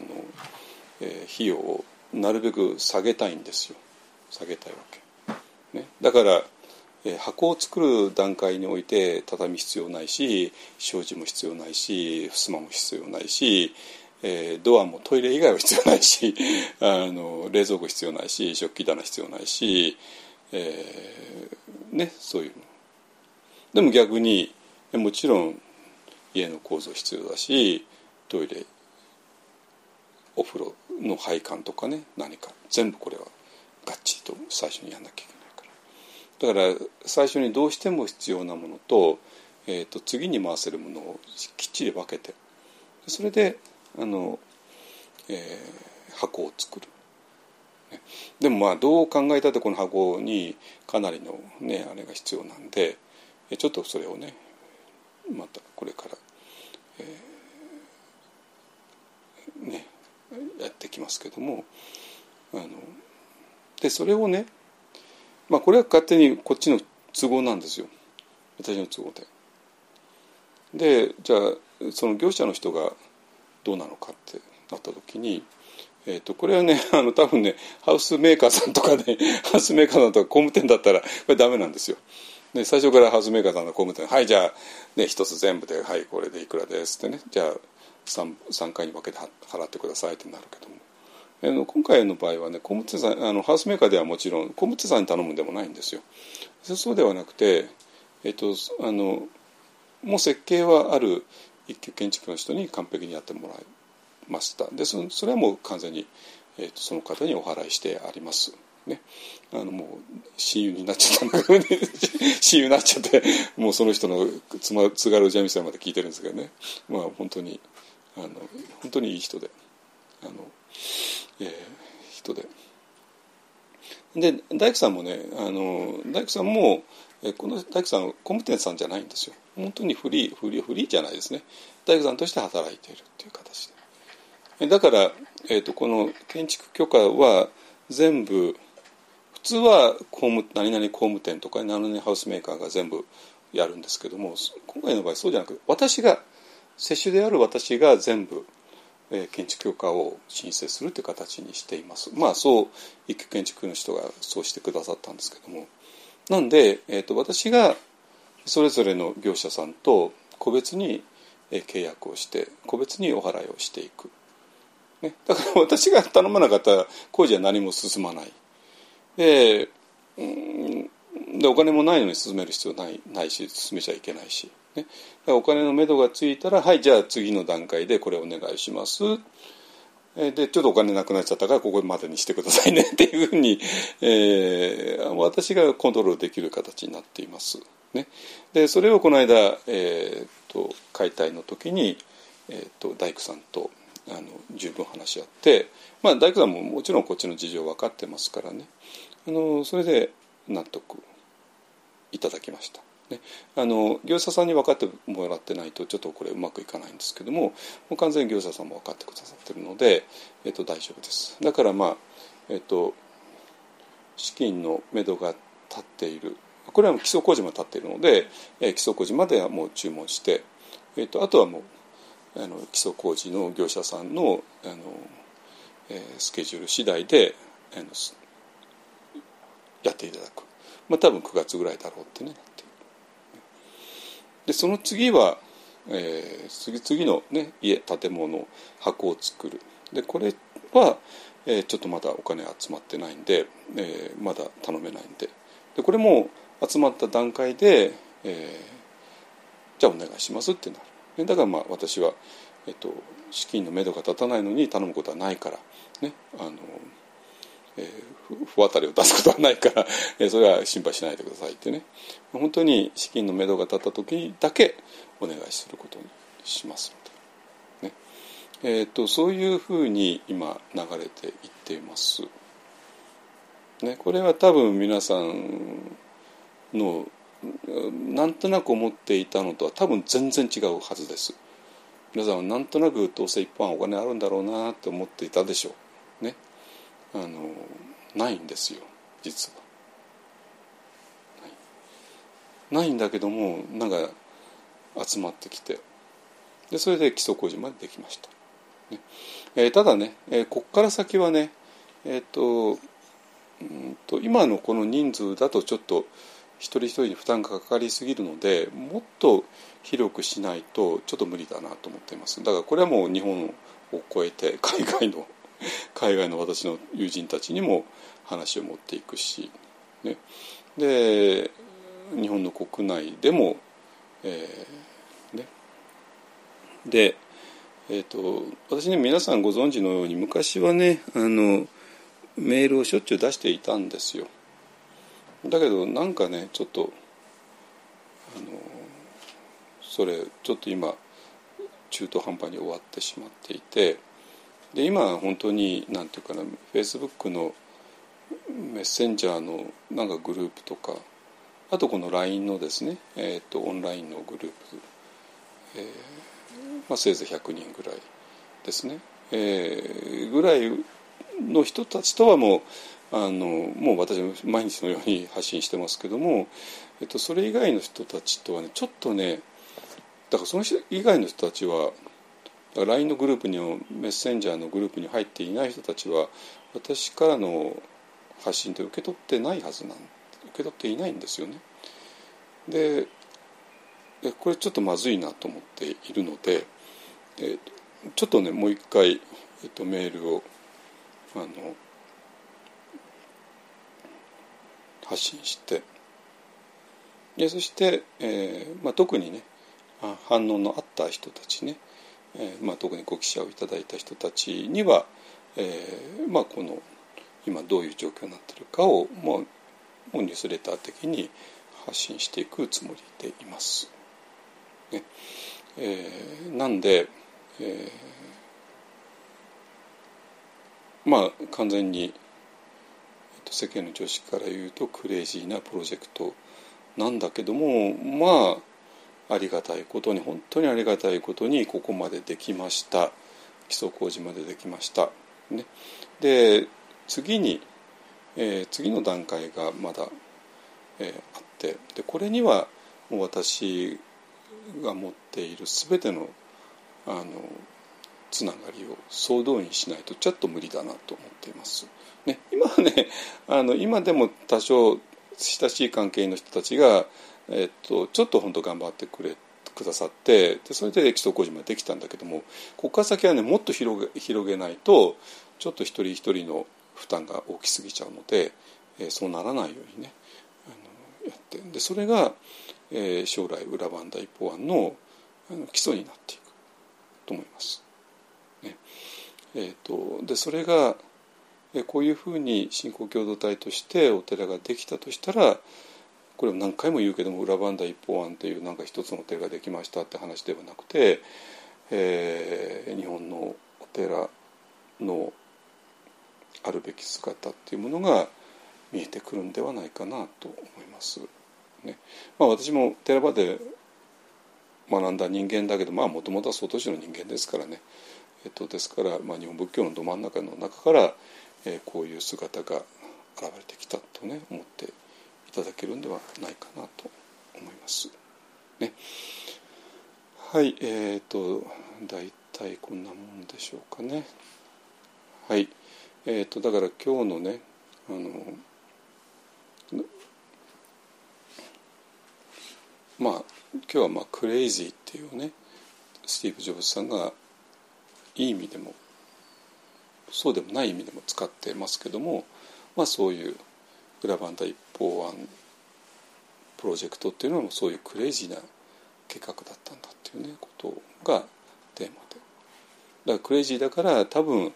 皆さんがなんとなく想像していたのとは多分全く違うと思います。全く違うと思う。そんなお金もなしにどうやって家を建てるのってね。普通これありえないんですよ。ただ個人の家だったらそんなありえないじゃないですか。ね、だけどこれは個人の家じゃないんです。山下の家ではないわけね。みんなの、ね、仙台の方にみんなのお寺ってあるんだけど お寺っていうのはみんなのお寺ですよ。どどんな、ね、あれにしたってね。あのそういうものとして。ね。えー、っと本当にね、えー、この間解体を見ながら一日たっぷりとね9時から3時過ぎぐらいまでずっといたんだけどもいや本当にいい場所です。あのあの日は東京とんでもなかったじゃないですか。40度ね30度後半になって。でもあそこはね全然暑くないんですよ、まあ、暑いけどもね。せいぜい27度が。本当にあの涼しい風が吹いてきて。でその解体を工事やってる人たちもね本当にあの暑そうじゃなかったですね。はい。えー、いうようなところなんで、えー、とにかくねえとそういう素晴らしい場所で解体もあって更地になって基礎工事も持ちきてきてそれから本当の本当の勝負どころが来るかなと思いますね。えー、なんでこのねプロジェクトえー、多分皆さんが思っていたのとは全然違うぐらいクレイジーだと思います。クレイジーなんだけども、まあ、ここまでなんとか来れた、ねえ、それをちょっとご理解いただけて、えー、もし、ね、あの一緒に、えー、そういうクレイジーなことをしたいと思う。あなたあなたも同じクレイジーだといますけね。あのあのでもまあ私が唯一保証できるのは、えー、楽しいよってことですね。ワクワクするよ、えーと、ワクワクすることと楽しいってことは保証できます。それから水は保証できるし、ね、あの美味しい水も保証できるし美味しい空気も保証できるし、えーと、今ね、えー、ポスターとかいろいろ作ってんだけどねあのまだね空の色がちょっと本当の空の色じゃないんで。ねえーと、まず来てもらったら福島の本当の青空とそれと本当の美味しい水が飲めますので。ただですから。ね、えー、ぜひ。えっ、とまあ、ちょっとね今後見学会とかあんまり計画はないんだけどもまあ多分、えーと、基礎工事の頃にみんなで行きますので、私は多分基礎工事終わるまで多分1週間ぐらいいるんじゃないかな。あのその頃にね見学会っぽいものをできたらいいかなと思いますね。はい、えー、そうなとこまででいいですかね。はいえーとこれがクレイジーなプロジェクトの本当の姿です。ね、はいじゃあ。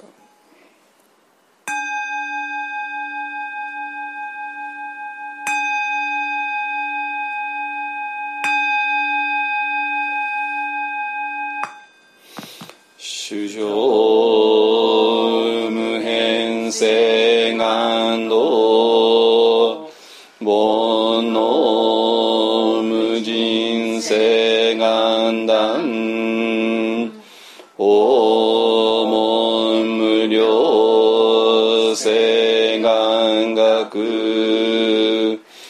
仏道無常性。